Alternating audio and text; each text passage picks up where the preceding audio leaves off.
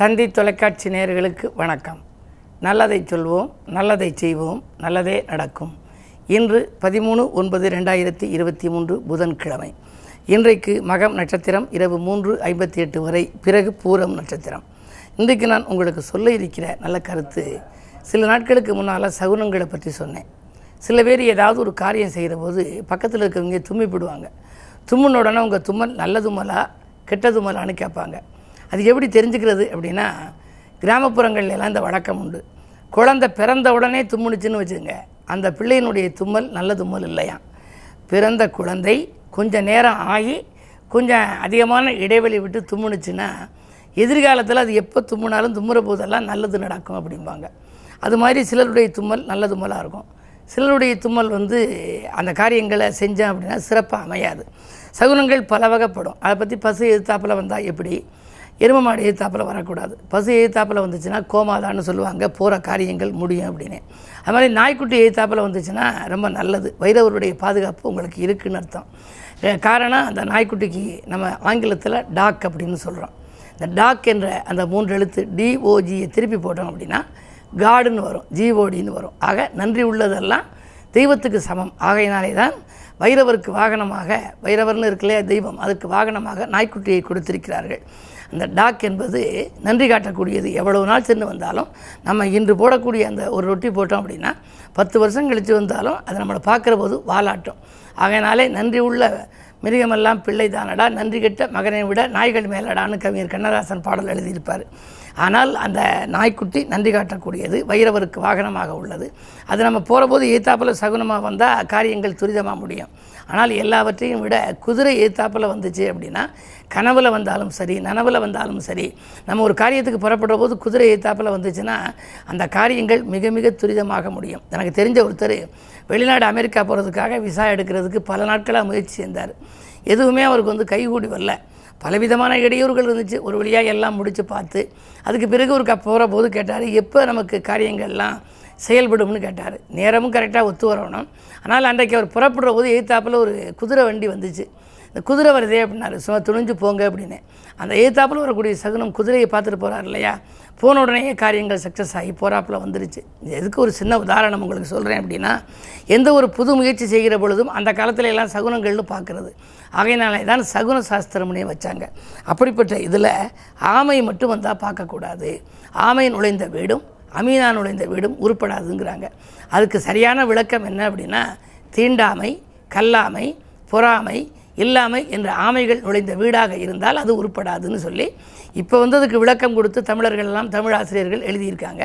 பொதுவாக ஆமை என்ற அந்த உருவத்தை பார்க்கக்கூடாதான். ஆமை நுழைந்த வீடும் அமீனா நுழைந்த வீடும் உருப்படாதுங்கிறது பழமொழியை தவிர நம்ம ஒரு காரியத்துக்கு புறப்படுற போது பார்த்தோம் அப்படின்னா செயல்படாது.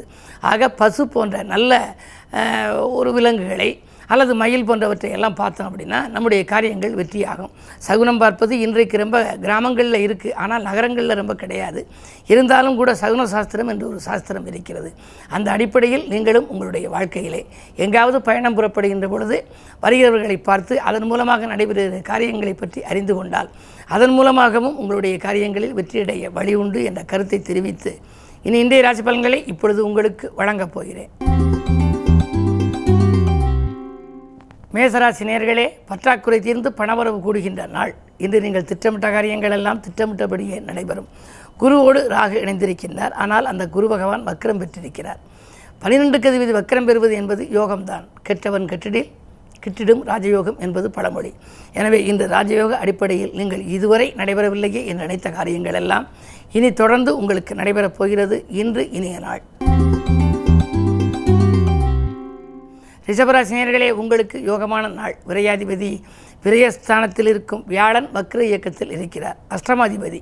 உங்களுக்கும் எட்டுக்கதிபதி பன்னிரெண்டிலே வக்ரம் பெறுகின்ற பொழுது கெட்டவன் கெட்டிடில் கிட்டிடும் ராஜயோகம் என்ற அமைப்பின்படி அந்த ராஜயோக அமைப்பினால் நீங்கள் திட்டமிடாது செய்யும் காரியங்களில் வெற்றி கிடைக்கும். திறமை மிக்கவர்கள் உங்களுக்கு பக்கபலமாக இருந்து உதவிக்கரம் நீட்டுவார்கள். இதுவரை பல மாதங்களாக நீங்கள் முயற்சி செய்தும் நடைபெறாத காரியங்கள் இன்று நடைபெறப் போகிறது.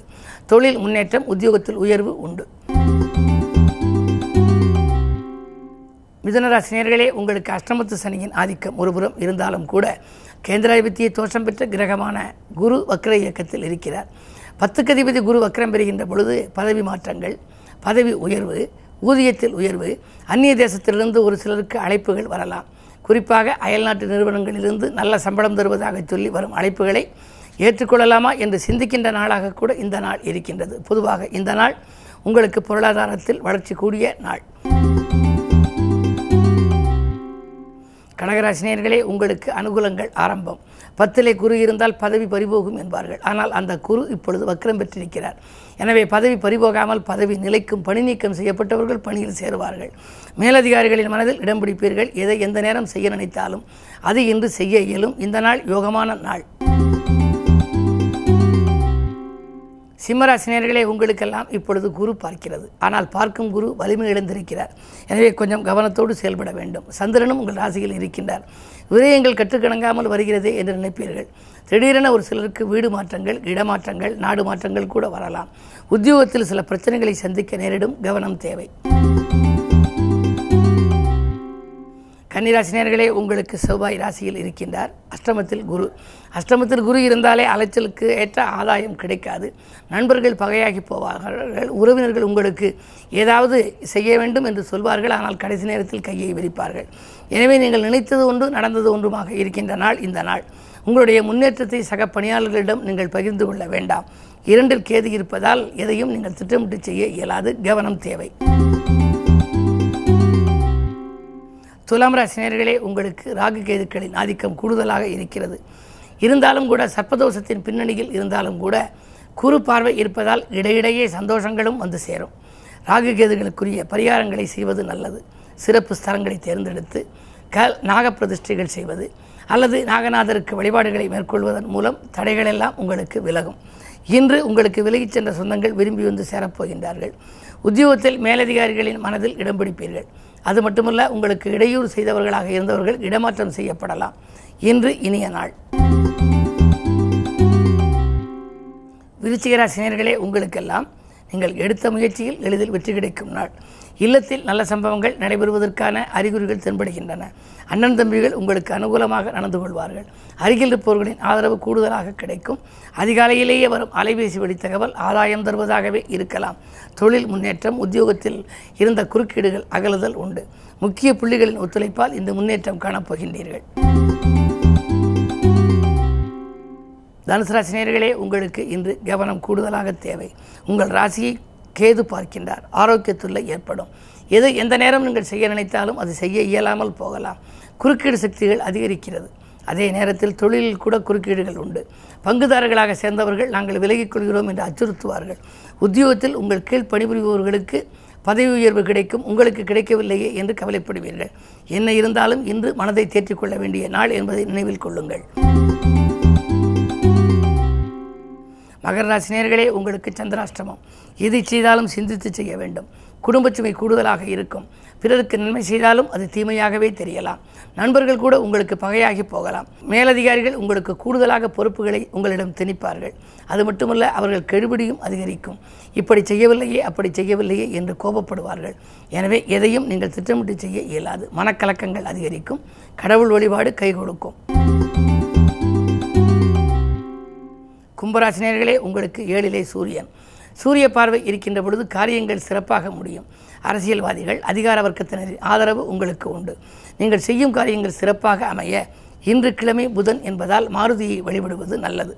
இன்று மதியத்திற்கு மேல் உங்களுக்கு மனதிற்கு பிடித்த ஒருவரால் நன்மைகள் ஏற்படப் போகின்றது. பொருளாதார நிலை சிறப்பாகவே இருக்கிறது. மீனராசினியர்களே உங்களுக்கு இன்று மிகச்சிறந்த நாள். வாக்கியல் வசூலாகி பரவசப்படுத்தும். தேங்கிய காரியங்கள் எல்லாம் சிறப்பாக நடைபெறப் போகின்றது. உறவினர்களின் உதவி உங்களுக்கு நல்ல விதமாகவே கிடைக்கும். தொழில்நுட்ப ரகசியங்களை மட்டும் யாரிடமும் பகிர்ந்து கொள்ள வேண்டாம். அஷ்டமத்தில் கேது இருப்பதால் அதன் விளைவாக சில பிரச்சனைகள் வரலாம். பண பொறுப்பு சொல்லியும் மாட்டிக்கொள்ள வேண்டாம். ஏனென்றால் இரண்டிலே ராகு. யாருக்கேனும் நீங்கள் பணம் வாங்கி கொடுத்து அப்படி பணப்பொறுப்புகள் சொல்லியிருந்தால் அதனால் சில பிரச்சனைகளை சந்திக்கின்ற நாள் இந்த நாள். என்ன இருந்தாலும் இன்று கிழமை புதன் என்பதனாலே பெருமாளை வழிபடுவது பெருமை சேர்க்கும். மேலும் விவரங்கள் அறிய தினத்தந்தி படியுங்கள்.